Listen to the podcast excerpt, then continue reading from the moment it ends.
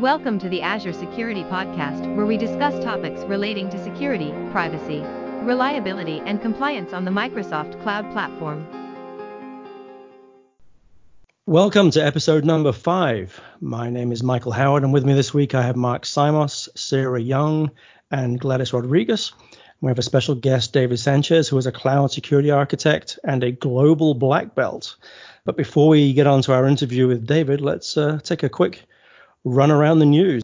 Quite a few things have happened in the last couple of weeks around uh, various products within within Azure. One of the first ones is the Azure Front Door service. It has a web application firewall, and we've now added the ability to log more information about why a rule may have failed. Uh, so, for example, let's say you've got a S Q L injection rule, uh, and all of a sudden a request comes in and is blocked. Rather than just saying, hey, you know, here's this request was blocked, it will actually show you the part of the in, the input that led to the rejection of that request. Uh, rather than just giving you, you know, the request, it actually tells you why it failed, which is really nice because I've spent countless hours pouring through log files over the years trying to work out exactly why something failed. So this will certainly help uh, help speed things up substantially. Another one is PostgreSQL. Uh, they've now just gone into private preview with data encryption for data at rest with customer managed keys. One that really caught my eye this week was Azure Monitor also had a customer managed key support. If you have your your logs that you use as part of Azure Monitor, uh, those logs, you know, can often contain sensitive information. And now we have the ability, again, it's in preview. Uh, we have the ability to encrypt that data with uh, with customer managed keys. Things that caught my eye. The first one is uh, also related to uh, Azure Monitor updates uh, with uh, private link support. Um, and this is something that's essentially being adopted um, throughout the service catalog to make sure that we have uh, private link support for all the services. And what this does is um, allows you to put an I P for your instance of the Azure services on your own subnets and then kind of control routing to it so that you can uh, treat it like it's in uh, sort of an internal or intranet type of service. And then the other thing is actually some uh, pretty big news from a cybersecurity perspective, which is uh, we just uh, Microsoft just bought a company called CyberX. You know, I mean, we've been working on IoT security for a while. Not not necessarily everybody noticed that. Um, and we're really trying to simplify IoT itself, and we want to make uh, IoT security easy as kind of like our, our mission in this space, and kind of a seamless part of, of, of security overall, you know, monitoring, protection, policy, you name it. Um, that's sort of our long-term ambition. And, um, you know, we've already had some stuff in the IoT space with Azure Security Center monitoring for IoT. Um, Azure Sphere provides a great secure um, O S and chipset and pretty much like a package of a secure device that you can then uh, develop a solution on top of a secure IoT solution, um, very much based um, and in fact deliberately designed around the seven uh, properties of um, of a highly secure device, you know, learnings from Xbox, et cetera. But, you know, these were, I wouldn't say point solutions, but they only addressed a small percentage of the problem. And so the thing that I, th- I think is exciting about the CyberX piece is it allows us as Microsoft to really get into the full life cycle of helping secure IoT, great discovery capabilities, and then, you know, some more pieces that we can then integrate within Azure Sentinel and some of our other tools. Um, so it looks like it's going to be a very exciting acquisition, um, and uh, we're going to see if we can get someone on for a dedicated podcast um, episode in the future. Um, but, you know, they, they do things to help you protect your existing uh, operational technology or industrial IoT and really kind of solve that computers controlling physical things Uh, space. So uh, really psyched about that. Uh, of course, we're not leaving our partners behind. Um, big thing there is, you know, much like we have our own SIM, but we still actively integrate with, you know, Splunk and, and ArcSight and all the third-party SIMs as well. You know, we're we're going to play very well with the uh, with the others in that space. So yeah, that's that's the big stuff from my side. Yeah, so I think it's my turn to say what I found interesting this week. To kick us off, I want to talk about public preview for Azure Monitor for V Ms with Arc. So I talk about Azure Monitor a lot, kind of one of my favorite things. But now um, you can actually use Azure Monitor with V Ms that got Azure Arc enabled. So Azure Arc is basically a way of managing V Ms that are both within Azure but also outside. Um, and now you can also onboard these things into Azure Monitor to get more insights into the Arc management side of things, which I think is very cool. Azure Arc was only announced at Ignite last year, so I would expect to see pretty big expansion of uh, the feature set and the capabilities as it develops. But I think this is a pretty exciting announcement. Uh, and then keeping with Azure Arc, we've also got public preview for um, monitoring Kubernetes clusters, which have been hosted on V Ms with that have Azure Arc. So again, if you're, um, so this isn't A K S. This is actually if you've got your own Kubernetes cluster running on V Ms um, and you're managing the whole thing yourself, uh, we can now um, actually use Azure Monitor for containers to be able to uh, monitor that and get some insights. So um, whether it's just going into log analytics or um, ultimately rolling up to Sentinel or something else, um, you'll be able to do that now if you're running your own Kubernetes cluster from scratch, which is also very cool. And then keeping with the Kubernetes, um, it, there's a lot of Azure Monitor for containers. There's Uh, we can also now do Azure Monitor for A K S Windows node pools. Uh, we did talk about this a few podcasts ago, but for those of you not um, so familiar with containers and Kubernetes, essentially containers were always Linux, maybe until about a year ago, whereas now um, we do have Windows containers as well. And Windows containers are still pretty new, but now we've extended the Azure Monitor support to be able to collect logs from Windows containers if you happen to be using them. The last thing I wanted to talk about, um, and I should have mentioned this a few podcasts ago and I forgot, um, we're actually running at the moment um, an Azure Sentinel hackathon. Um, uh, we'll put the links in the show notes, but essentially if anybody out there is creating their own Sentinel collateral, whether it be detections, workbooks, playbooks, or anything cool around Sentinel, uh, we're actually running this hackathon. It finishes on the first of July Pacific time, U S Pacific time. So you've got about a week to go uh, if you haven't already uh, j- signed up for it. And um, essentially, um, if you submit your collateral, it's going to be judged by some very cool people in Microsoft. So uh, by Ann Johnson, um, who's one of our um, C V Ps um, and some of our top threat people. And there are like cool cash prizes to be won. So if anyone out there has made their own Sentinel collateral and wants to uh, submit it to the competition, you've got about a week to do so. So so get onto it.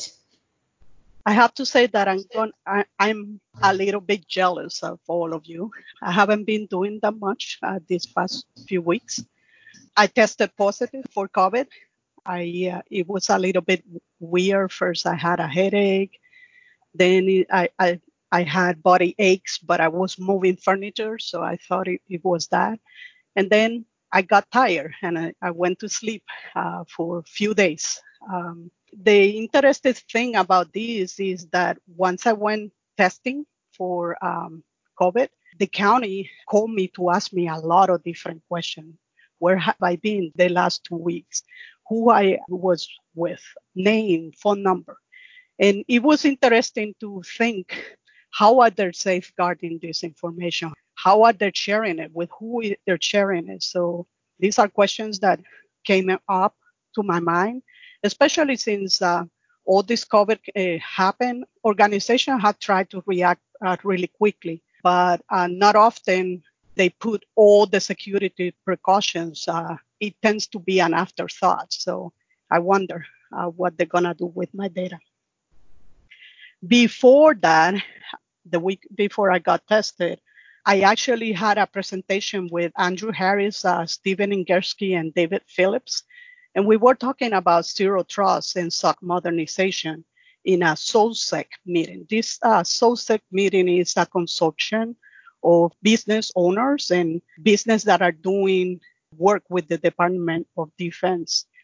And what we were trying was to focus about the partners' opportunities that are available for zero trust and S O C modernization. We were talking about how vendors can use the Graph Security A P I to interconnect solutions and enable different capabilities within their products. We were talking about how they could uh, help customers uh, interconnect to the environment. Uh, it, other opportunities including outsourcing of analyst uh, type of work, since our tools provide the capability to provide that type of service. So other than that, I, I haven't done much more. Thanks, Gladys, and it's great to have you back. So let's now move on to uh, our interview with uh, with David Sanchez. As I mentioned, David is a cloud security architect uh, and a global black belt. So with that, David, do you want to give us a, uh, a brief overview of yourself and what you do at Microsoft? Hey, guys. Yeah, thanks for having me here. So my, my role in Microsoft is a cloud security architect, global black belt within the, the cybersecurity solutions group. So essentially, I'm working with customers um, based on my time zone in, in EMEA, helping them to move to the cloud securely, effectively, and, and basically making the best out of the, the cloud security native tools that we have in, in Azure. That's really that's really my my role, responsibility. David, I have to ask you, uh, because I was asked this many times, why in Microsoft do we say global black belt? Yeah, thanks for the question, Sarah. So we have in Microsoft, in Azure, some specific technical specialty roles. Like in my case, uh, my role is a G B B, a global black belt. And that means that you are basically, you know, helping customers to architect some specific workload environments. In my case, uh, which is the cybersecurity group, that means that, you know, we work with customers on some specific cloud security controls and, and tools that we have so they can make the best use out of them, right? So essentially, we have G B B roles for uh, for the advanced security architecture in Azure. Like, for example, when they have to architect uh, their Azure Security Center, their Azure W A Fs, firewalls, firewall managers, um, edge services in Azure, those can be very technical, deep type of engagement. So we have those technical specialist roles. And we also have them for um, Azure Advanced Analytics, where these roles, they are helping customers to, you know, to use those uh, threat protection analytics tools that we have by using Azure Sentinel, by using Microsoft Threat Protection, Azure A T P, and so on, right? So, and we have more as well in, in the C A G group, like, for example, the the, the G B B role for um for compliance. And but it's not only on the C A G group, right? I mean, in, in Azure, we also have G B B roles to, you know, to, to help customers getting S A P, for example, in Azure uh, with some specific um, um, H P C uh, supercomputing environments in Azure uh, for microservices as well. So they are always very technical, deep type of engagement and very specific to, to certain workloads. Hey, David, uh, I'm kind of curious, like in the customer conversations that you have, because you've been doing this for uh, a number of years now, I mean, I'm curious, like, what's sort of like top of mind now, and, and how's that different than, you know, the conversations from six months, a year or more ago? I'm I'm curious, you know, what, what you're seeing now and what's shifting. Essentially, the, the trend to move to PaaS services is, is is growing. I mean, we saw that a few a year ago as well, but now because of the use of microservices, because of the use of containers, uh, Kubernetes are a much more mature product or a framework in, in the cloud, and you can use now built-in security controls to, to manage the posture environment of those uh, workloads. Mm. Then there is definitely a more heavy approach to leverage those those PaaS services, right? And, because I think customers, they are now. And when I, you say PaaS services, you're you're talking like Azure S Q L functions, you know, the containers, like yeah. pretty much all everything but a V M, right?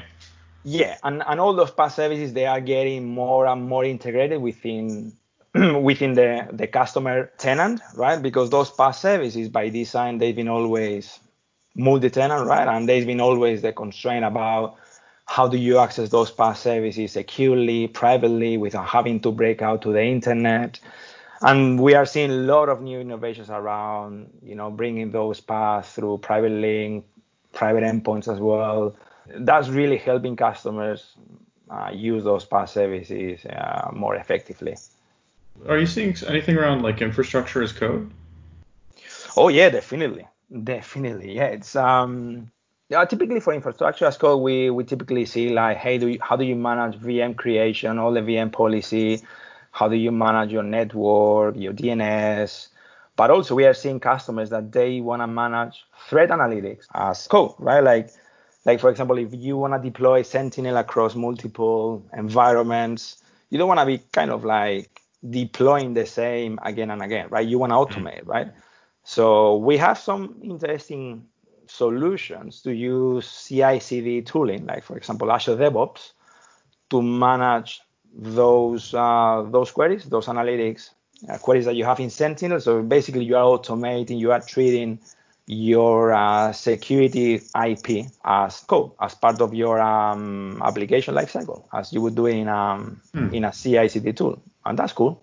So not only securing the DevOps world, but also applying DevOps to security. Correct. Yeah, and that's the whole thing about shifting left, the, the DevSecOps talk, which is pretty common as well these days. Kind of curious, like, you know, especially in, in light of what uh, Gladys was mentioning earlier, you know, with the whole COVID thing and, you know, people being stuck at home and not, uh, in, you know, essentially, you know, working remotely for everything they do over the past couple of months, are you seeing sort of shifts in people's Azure usage and kind of what they ask for, how much they use it, or? Yeah, definitely. Um, the fact now that we are not meeting customers face to face, we are all working from home, and every customer is using their own remote type of collaboration tools with Teams. Things get much quite easy, right? But we still have customers that they they still have to use V P N to get access even to collaboration tools, or when they are on a on a collaboration tool on on the voice. They all that traffic is going through V P Ns, and you can hear your your peer on the other side that, you know, sometimes the quality is not great. And and I I was asking, like, are you guys routing all that traffic through V P N? And, and yeah, that's the case. So yeah, I mean, it's it's a little bit crazy. I mean, V P N, we we see that as, as a legacy because it's a huge bottleneck. And and the fact is that those companies, they never design those V P N appliances for um, one hundred percent of the workforce uh, mm. working from home. So, so the, yeah, I mean, the, the quick wins for uh, for us here is, you know, like leveraging access management, Azure A D as as a control plane, you know, exposing your on-prem collaboration, any kind of business app that you may want to expose using Azure A D as your uh, control plane, so you don't have to rely on the V P N, right? And Azure A D scales massively. There is no single point of failure, and, and that's essentially how you apply your uh, your conditional access policy, your zero trust. So it, that's definitely helping customers to to scale in this situation where they are all working from, from home. David, uh, what are the top questions that you have had recently from customers? Let me think about it. Um, Scaling up, because of some of the customers or partners that we worked for the last couple of months, they had to move or to scale an app. Like, for example, all these applications that maybe they de- deploy through Power Apps, or maybe they deploy their own app. Think about maybe they those apps they are offered to citizens, basically to for them to register, uh, so they can, you know, show to the to the authorities when they need to get into a public uh, building, like they are healthy. Right, so they they are not uh, they've been they haven't been under COVID, and they are not basically spreading the, the virus. So so those apps, they've been deployed in some cases as IaaS resources, and and then it's kind of like legacy, but you have to you have to scale that uh, properly, and and we've seen we've seen customers like having some key questions about. Or thinking like, for example, those apps, they can be auto-scaled infinitively because it's cloud, right? Or like, for example, if you put a W A F in front, uh, because that application, because it's citizen-related, is going to have some P I I, then you need to have some sort of uh, layer seven protection with a W A F. And we saw some cases that, uh, because they were offered to the to the whole country population, they massively uh, spiked.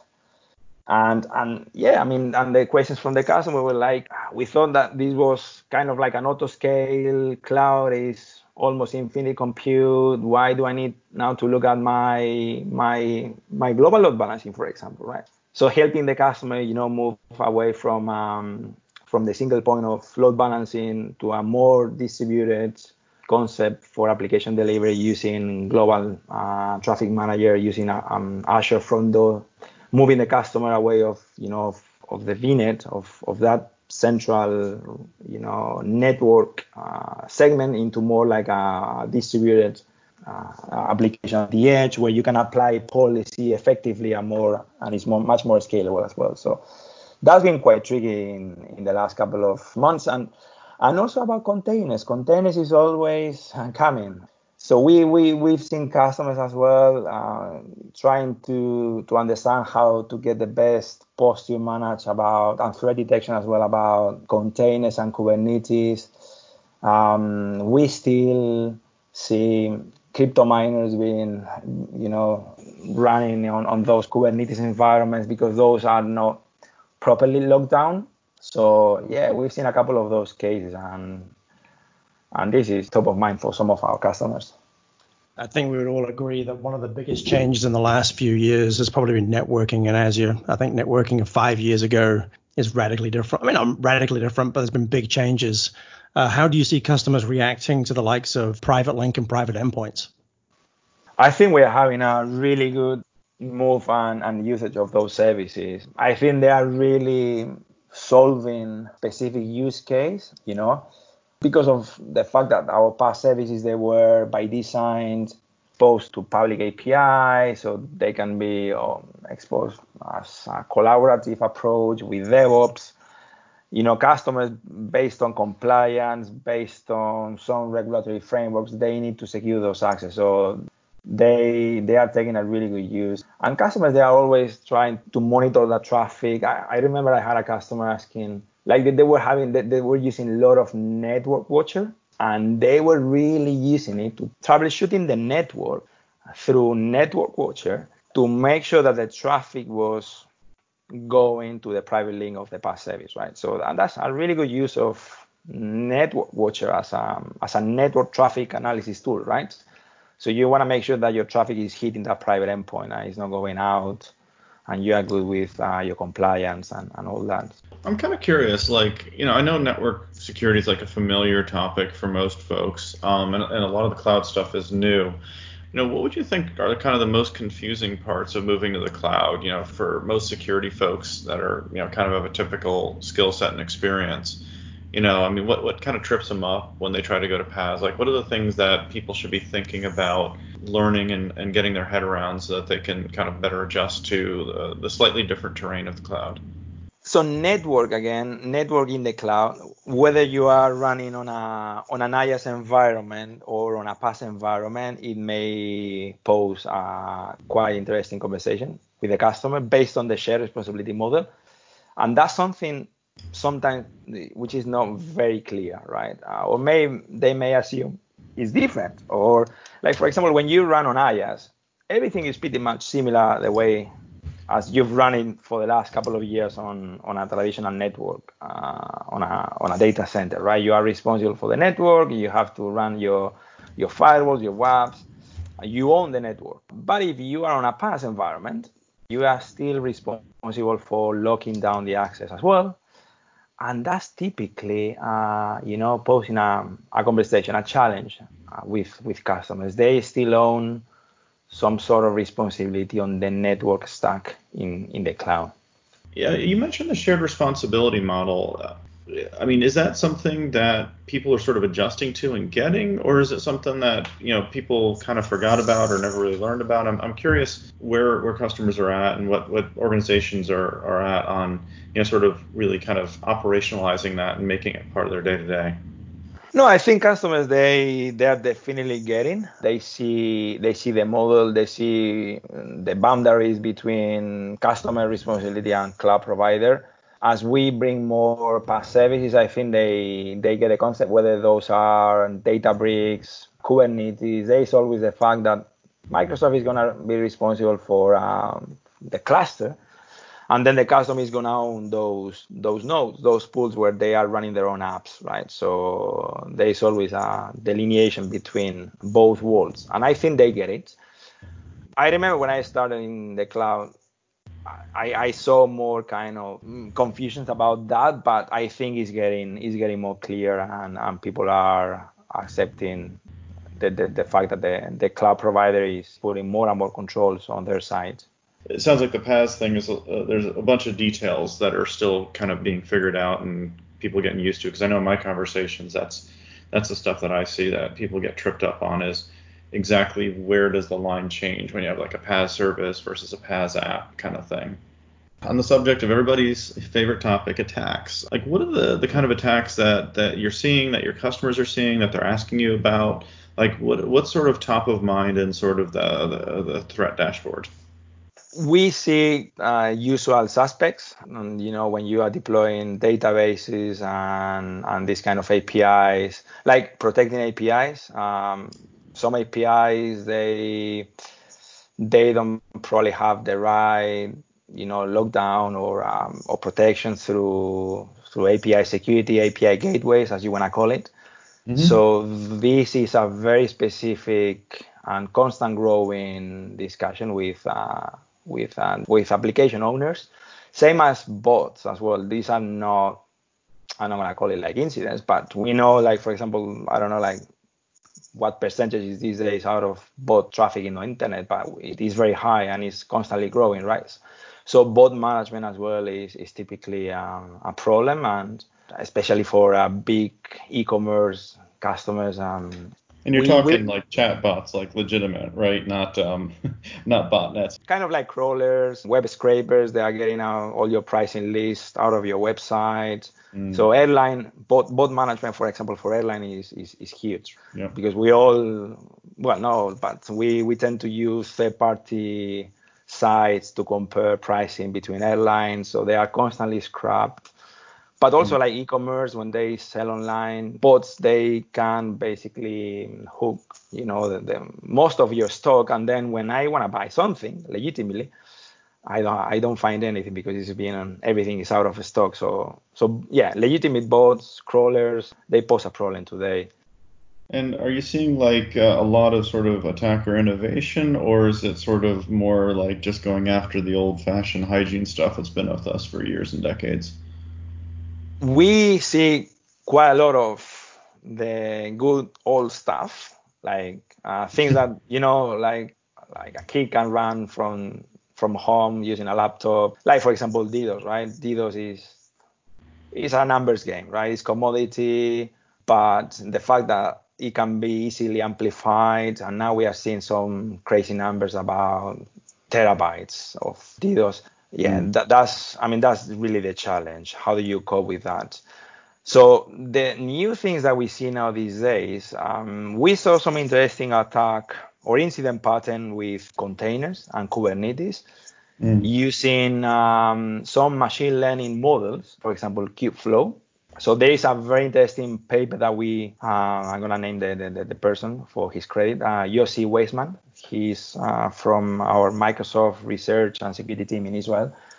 So these guys, they basically discovered that Kubeflow, which is a machine learning model using A K S. Basically, if you really, if you need to run rich analytic uh, services on your Kubernetes, then you you run M L models, and Kubeflow is an open source uh, framework.